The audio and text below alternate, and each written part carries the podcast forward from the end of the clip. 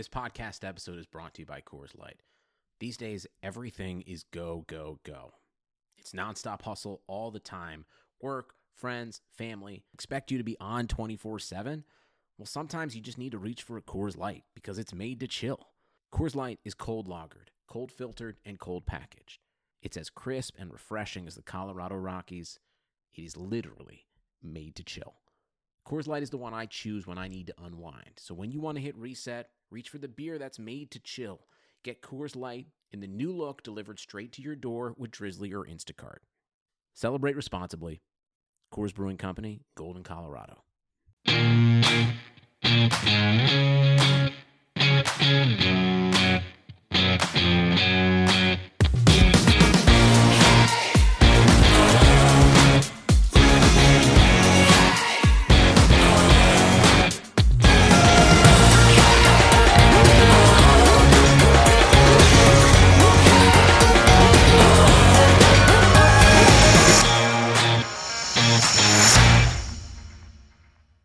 Ladies and gentlemen, boys and girls, welcome back to another episode of Talking Halos. I am your host today, Jared Timms, and I am joined alongside Nate Green. Nate, how you doing?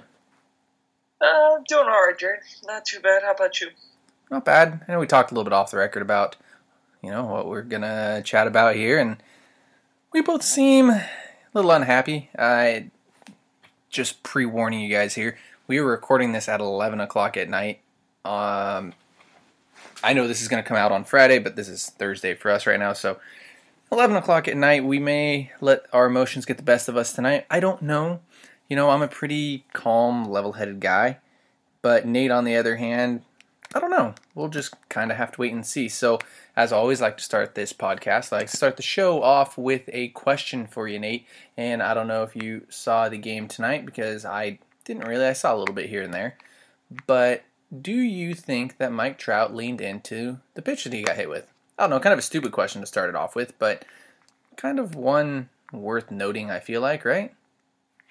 Um, yeah, I, I don't think he did. I think it was uh, he. I heard him talk to Bregman actually um, in that inning. He said, "I don't pick the ball up here well. Uh, I thought it was a slider," and so he he was guessing slider when he saw that out of the hand. So I think that's kind of the natural reaction. If you think the ball is going to cut, he went to go get the baseball, and baseball came and got him.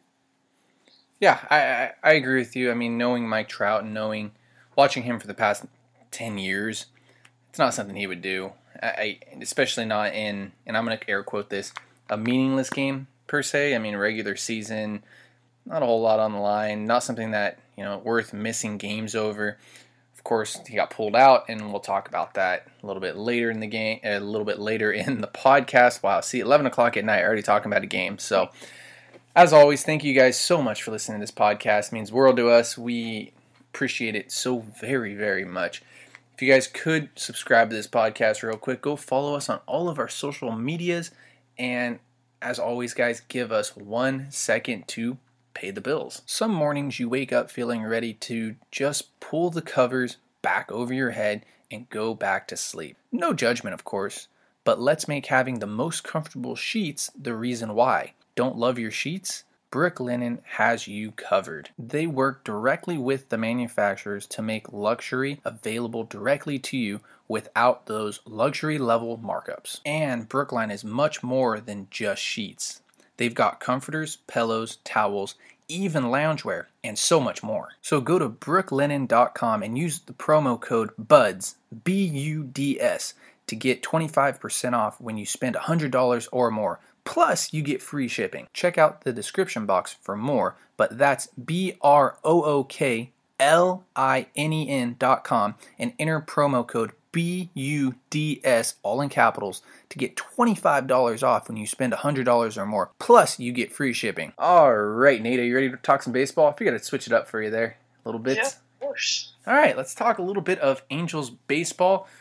Didn't get to you guys the day before last game of the Rangers series, and we didn't get to preview the Astros series very much, but we are here to talk a little bit of baseball with you now, and I, I'm super excited. I know that most of you guys are disappointed because Angels have lost the two pod to the two in a row that we haven't talked about, and I believe three in a row. Oh no, they've only lost two in a row, right, Nate? Yes. So, Angels losing two in a row. I don't think we're all that upset about anything that happened during the opener against the Astros, correct? No, not not too much. All right. So, I think what we really want to dive into, dig really deep into, is the final game of the Rangers series. And the Angels looked like they were going to win that series. I think they were up four to one, three to one heading into the eighth inning, where the Rangers then decided to put up a four spot in the eighth and a two spot in the ninth, if I'm not mistaken, off of some of the Angels' better relievers, or uh, still better relievers. Mike Mayers, uh, I think. Was it uh, Steve Steve Cishek might have pitched, but I believe I don't think he gave up any runs. And then Searod threw, Yeah. Mayers threw, Watson threw, Guerra threw. There, that's what I was thinking of. Uh, was Watson and I? I believe Watson didn't throw too bad, and then for some reason I don't know why, and I didn't get to watch post game. Didn't get to do anything post game wise for that game. Just been super busy, work and everything. Junior Guerra was in in the ninth inning for some strange reason of a save situation, and Nate, I don't know if you've heard anything about the reason why. But I, I don't know if you want to enlighten us or if you want to complain about it because this is this is right up your your alley right here. It wasn't a save. They were down. They were down going into the ninth. Yeah, they were down five uh, three. Okay, well then that's that's fair. Then I I, I thought it was safe. See, look, this is this is what happens when I don't get to watch games, and it's also eleven o'clock at night, and we're we're talking about this. But I definitely feel like you have a little bit of complaining to do about this game, and it might. Let's just we'll just kind of recap that game in general. So Nate, what do you want to complain about first? Because you already talked about Jose Quintana, and I think he pitched decently well against a not very good. Oh, Yes, trash. I No, know. Don't be nice. They're the they're a bottom five offense, and for him to throw 95 pitches in five innings against that offense, and to walk four guys, what are we paying him for? Throw strikes. It's not that hard. You're a professional pitcher. Throw a strike. I, I'm not going to disagree with you there. I, I think that needs to happen. But at the same time, you weren't this way. I don't think we really got to talk. We, we, you and I didn't really get to talk about Shohei Ohtani's start with six walks. So I don't think you would have felt that way when Ohtani was pitching. But I think you just kind of have a little bit of a chip on your shoulder being an, in air quotes, ex Cubs fan. You got to see a lot of Cubs baseball games and knowing kind of Joe Maddon's system and kind of, and also Jose Quintana in a sense as well, being a former Cub. So I think you just kind of have a little chip on your shoulder when it comes to that side of things, and and I'm okay with it, Nate. I I'm I am, and I, I don't think Quintana pitched that bad. I think it was a fine start. I'm not going to call it a good start. I think it was a fine start. You know, I'd love, like to see less walks. I think I'd like to see a, some more innings pitched out of him, and I think that you know altogether it, it was a fine start, and they could have gotten. I think it's something like I, I we were talk, I was talking to Brock about it about Jose Iglesias getting hot. Excuse me, getting hot, and all of a sudden now it seems like he's hitting pretty well, and you know it's it's kind of the same way with Jose Quintana. I think that this could be a start that kind of gets him gets him rolling in the right direction a little bit, and just my two cents on on Jose Quintana. I I know you want to close this out with a little bit more slander of of Quintana, but I don't know if I'm gonna let you unless you really want to. Eh, no, it's fine. It's just it's frustrating to to see. And with the Ohtani start, Ohtani start was completely different. Ohtani um, coming off the blister, he he knew he couldn't throw the fastball, and uh, because it was it was bothering his blister. So it's a completely different start. You're really just trying to uh, get back in the swing of things. Quintana, like he pitches. He doesn't he doesn't play another position. He doesn't hit four days of the week. He pitches only. If you are a professional pitcher, you should have your craft as as best as you can when you're making your start. And I just feel like he has not been not been worth the money. Well, Nate, one year deal. I We're think three, we're three starts into it or four starts into it. I know, I know. four starts into it, like you just said. So I give it a let's give it a little more time. Just like the Angels in general, I know they've lost two pretty rough games back to back here uh, against Texas teams, and it's it's been unfortunate, but optimistic Jared is coming out. The Angels are still nine and eight, still have a fifty one percent chance of making the playoffs. And Nate, let's just try to take a couple positives away from this. I know there's not a whole lot of positives to take away from it, but the Angels are getting healthy and Anthony Rendon's right around the corner from coming back. Lagares is right around the corner. Stassi seems to be right around the corner. So much needed depth and much needed starters back. I mean, Anthony Rendon, one of the best players in baseball. That'd be a huge addition to the offense, even though the offense I don't think is really lacking that much. And I think though getting Anthony Rendon back is, is is very big, and I think that's that helps Trout, you know, be Trout more and I guess we can kind of get on to the Trout news. Are, are, are, we kind of worried about Trout, do you think? Or do we see him in the lineup tomorrow, which is actually today if you're listening to this? I mean, I don't know. I feel like I'm a little bit worried when it comes to the elbow. Like, just so many random little things could happen, like bone chip. It could fracture. I mean, it's it's just a scary thing when you get hit right on the elbow like that. I know the elbow guard was there, but I, I don't know. It, it, it always scares me. I'm I'm not really worried about it. Um, I think Joe saw the score was seven nothing, and um, he he knew he didn't have too much pen because he kind of has has used it uh, as much as he possibly can every time out because our starters love to only go three and a third. Um, so yeah, I think he just kind of read the writing on the wall and was like, "Hey, let's just take precaution."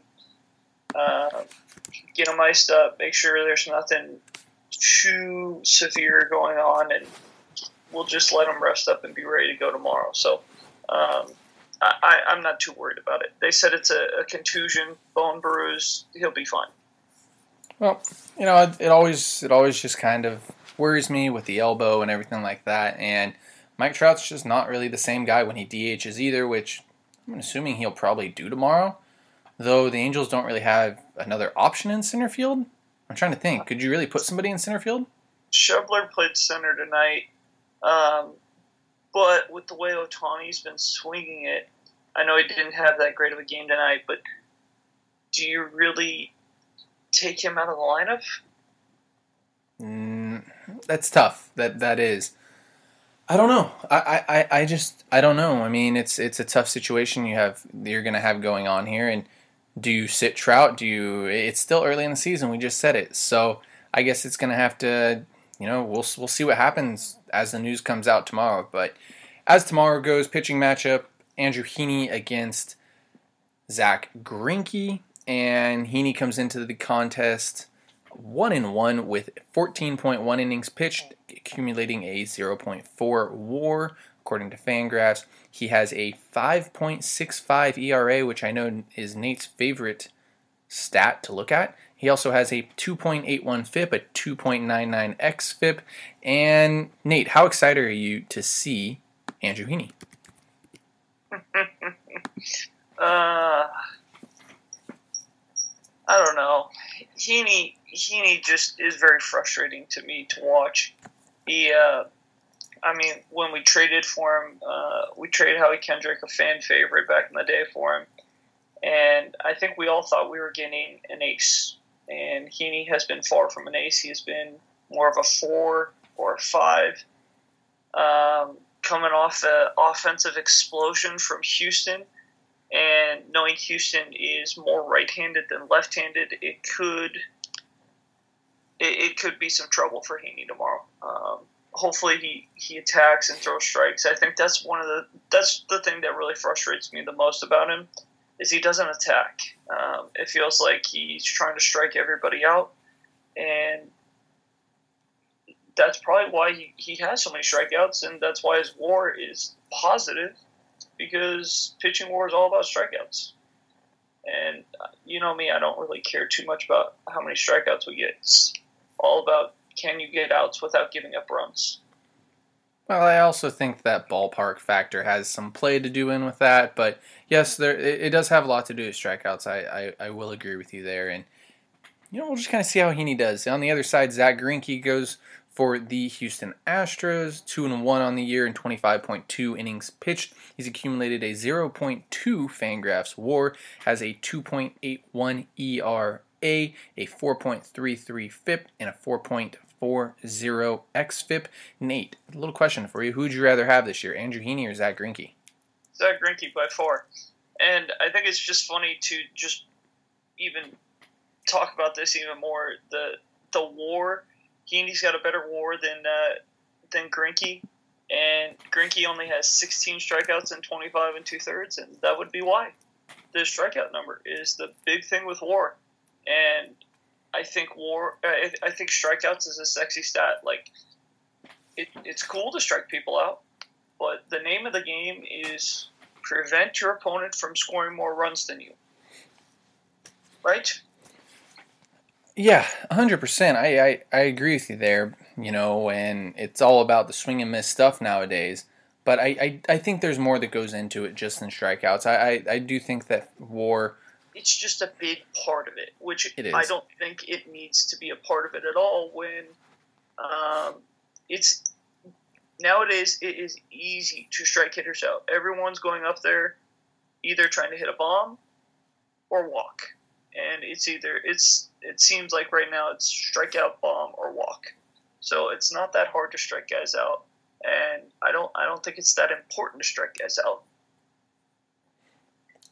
Yes, I I, I agree with that. I, I do. I think there's this is see Nate. You and I talked about this earlier in the week with new school, old school. I think that you have to find the middleman when it comes to this, and I think that that's a difficult thing to do.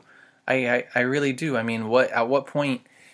It's the question that I've always asked, and I ask I ask a lot of coaches this actually too. This is one of the first like if I'm ever out scouting and such like that, and I see another coach around me, I'll I, I always ask. I'm like, hey, like and it just like kind of as an not really an icebreaker, but kind of like you know you see a guy with velocity and then you see a guy that pitches a contact. At what point do you give up velocity to to throw strikes in a sense. Like, at what point, like, are you looking at it and it's like, well, this guy has no future because he throws 100 miles an hour but doesn't know where it's going.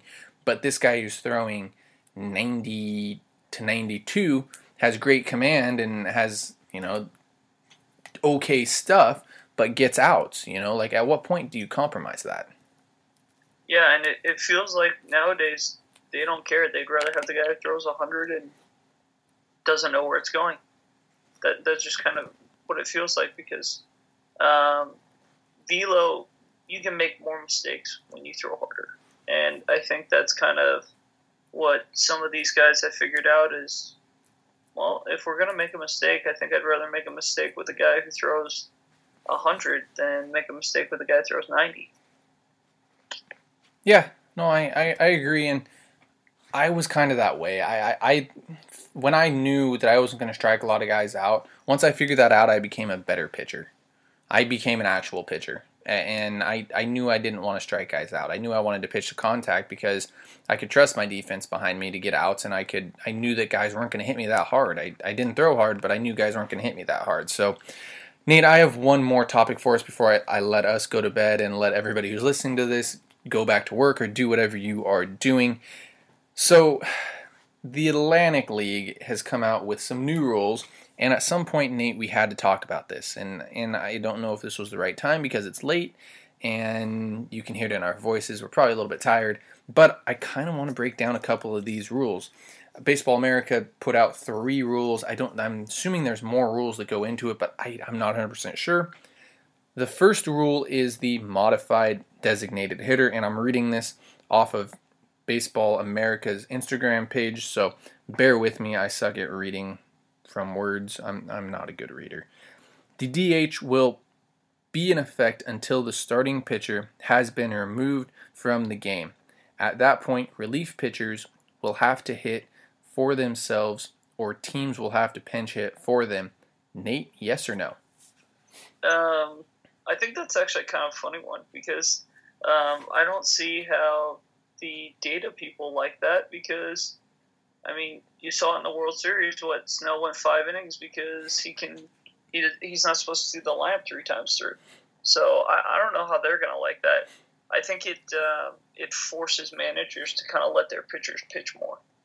Uh, their starters go longer. So I I love to see starters go longer. Do I like the rule? No. The one rule that I would love to see with the DH is to have your starting pitcher be the starting pitcher slash DH. So right when he comes out of the game, he is now the DH. I, that's something that I think should be in effect rather than take away the DH after the starter leaves. Yeah, it's it's interesting. I, am I'm, I'm not a huge fan of that. And and those who don't know about the Atlantic League, it's basically the the Skunk Works, the the major leagues test facilities. That's the best way to put it. This is where Major League goes and tests all of their new rules, all the stuff that they want to incorporate, and that's kind of what we're we're breaking down in a bit uh, a little bit here. So on to the second rule: two-dimensional strike zone. Trackman balls and strikes are back. Baseball America says, but it will be a two-dimensional zone instead of a 3D zone used in 2019, and the strike zone will be wider but not as tall. The zone will be calibrated based off batter's height. Nate, how do we feel about this one? that's I, I, I don't love it. I mean, I'm not a huge uh, robo ump when it comes to that. I, I just don't like it. Um, I, I think you got to let umpires umpire of the game. I mean, I, I think Trevor Bauer and guys like that will will take advantage of that thing so quickly that you'll see pitches that will cross through the zone for a strike that end up in the dirt that are unhittable. Um, and, and I think you'll see pitchers find find ways to beat this. Yeah, my my biggest thing here with this, I have two big things. It eliminates the catcher, so at this point, there's no point of having good catchers like Max Stassi and defensive-minded catchers. Even JT Realmuto, though JT Realmuto is a r- pretty good hitter, those guys don't have jobs anymore because catching doesn't mean anything anymore. You forgot about your boy, Jeff Mathis. I know. There you go. Jeff Mathis doesn't have a job, though. Yeah, I, that's that's a whole different story. and another thing for me here is the way that this is described, and that says that the strike zone moves. Mm-hmm. I don't get. I, I'm not a fan of that. You can't continue to have the strike zone moving. It needs to be the same. I get up and down, but you can't widen the strike zone. You know, because then you're eliminating home plate. What's the point of having a home plate, right? Yeah. So you, you you're changing the rule in a bad way. You you can't you can't widen the strike zone. You can't you can't do that stuff. So on to the third rule, and this is the the worst one by far, and it's it's again hurting pitchers, moving the mound back the mound will be pushed back to 61.6 inches instead of 60.6 inches. I don't know how how can you how can you do that? I don't get it. Like what's the point? I, I don't get it, Nate. I, I almost want to ask people to just at Rob Manfred in, in a tweet and just tell him to leave the game alone. Um, because the things that he's doing are, are just so so frustrating to, to watch. Like, why do we need to move the mound back? I, I think an easier solution would be to um, to make the the baseballs not not easy to throw 110 miles an hour, and that would sacrifice some home runs because the uh, tighter you wind the baseball, the uh, easier it is to throw, and the easier it is for the ball to fly. So, yeah, you might have to sacrifice some home runs, but guess what? You you will be able to put the ball in play more. I have a bone to pick with this one. And I mean, I, I was actually just venting in my head as I was thinking about this. As you were saying at Rob Manfred, like everything just like clicked in my head. Like, why? why is Ma- Rob Manfred being like this? And it could be because I it's for us right now 11:30 at night and we're recording this and I I'm not a happy camper about it and why why does Rob Manfred do some of the stuff he does? You know, like Major League Baseball needs to stay out of politics. Why are you moving the All Star game? That's stupid, ridiculous. Uh, you can hear it in my voice. I am not happy about Rob Manfred at all. You can't move the mound back. You can't change the baseballs. You can't change baseball in general. You need to sh- suspend cheaters. Wow, I am going on a huge rant here. I am sorry. Like, unbelievable. I, I Nate, you need to take it away from here. I need to cool down for a second. I don't. I don't even know. I, I will. Uh, I'll help you out just a little bit um, with the All Star game, just because that was something that I, I've really looked into a lot. Um, I, I, don't think that was Rob Manfred's fault. I, I, know, and you know, I'm I'm the biggest Rob Manfred hater out there. So for me to say this is, is like probably surprising to you.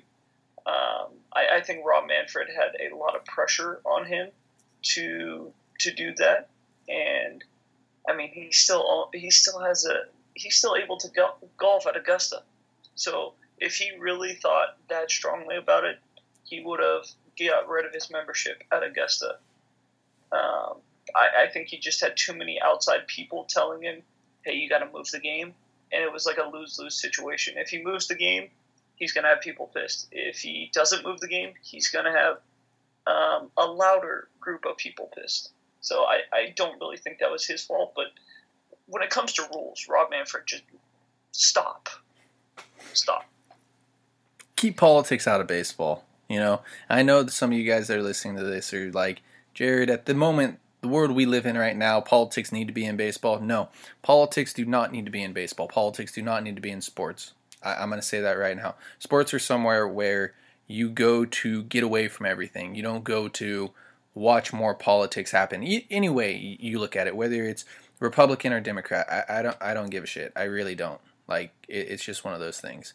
Keep politics out of baseball. Keep whether you're Republican or Democrat, I, I don't care. You know I am. Everybody who listens to this knows that I am the last person that talks politics because I don't care enough about them. I think that it, it politics are the worst. I've been screwed over by politics. Everybody's been screwed over by politics, and that that's just kind of the way it is. But as far as politics and baseball go, politics and sports in general, keep them out. You know, keep let let the people that you know want to step away from the real world and watch watch sports for a couple hours and not have to worry about it. Let them do that instead of instead of having to worry about politics popping up in sports on a daily basis. It just it just kind of sucks. But yeah, on, onto the Rob Manfred thing. I mean, it, it it's just it's getting starting to get a little out of hand. You know, leave baseball the way it is. I'm yes, I'm a traditionalist. Yes, I I do think that there are some things that need to be changed in baseball. But at the same time, some of these things that are being changed, you can't change. I, am sorry, like you can't move the mounds back because then you start putting asterisks in Hall of Fame candidacy. You know, like Mike Trout. Okay, to be fair, Mike Trout facing guys that are hitting that are throwing a foot farther back that can barely hit 100 miles an hour that are probably now the normal fastballs coming in at 95 to 97 and the ball's breaking yes a little bit more but you have that little bit longer to see the ball Mike Trout is going to be unbelievable. And I mean, if that's the case, I'm I'm excited about seeing Mike Trout be even more unbelievable. But it's it's not what needs to happen. It's it's not the answer. I'll tell you that much. So Nate, I don't even want to get on to final thoughts. I I, I think we're just kind of we're done with this podcast here. Are you, are you in agreement with this one? Yeah, we're all good. All right, good. Guys, thank you so much for listening to this podcast. Please subscribe. Go follow myself on Twitter at Jared underscore Timms. Go follow Nate on Twitter at Nate Green. Nate Green, what is it? Wow, I'm 34. 34. Nate Green 34. I had it in my head and then I thought 94 for a second because that's when we were born. But Nate Green 34. go follow him there. Go follow us on all our social medias. If you want to, in, you want to chat about this conversation we just had, feel free. Drop in, drop into any of our any of our DMs, email us at talkinghalos at gmail.com. We'd be happy to even heck have you on the show and talk a little bit of whatever you want to talk about. I'm I'm more than happy to do that right now. And guys, as always, thank you so much for listening to this podcast and have a great rest of your day.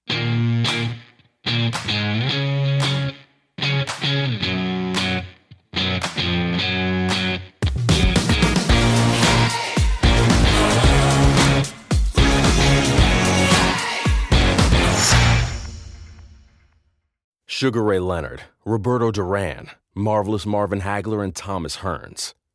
Legends, whose four way rivalry defined one of the greatest eras in boxing history. Relive their decade of dominance in the new Showtime sports documentary, The Kings, a four part series premiering Sunday, June 6th, only on Showtime.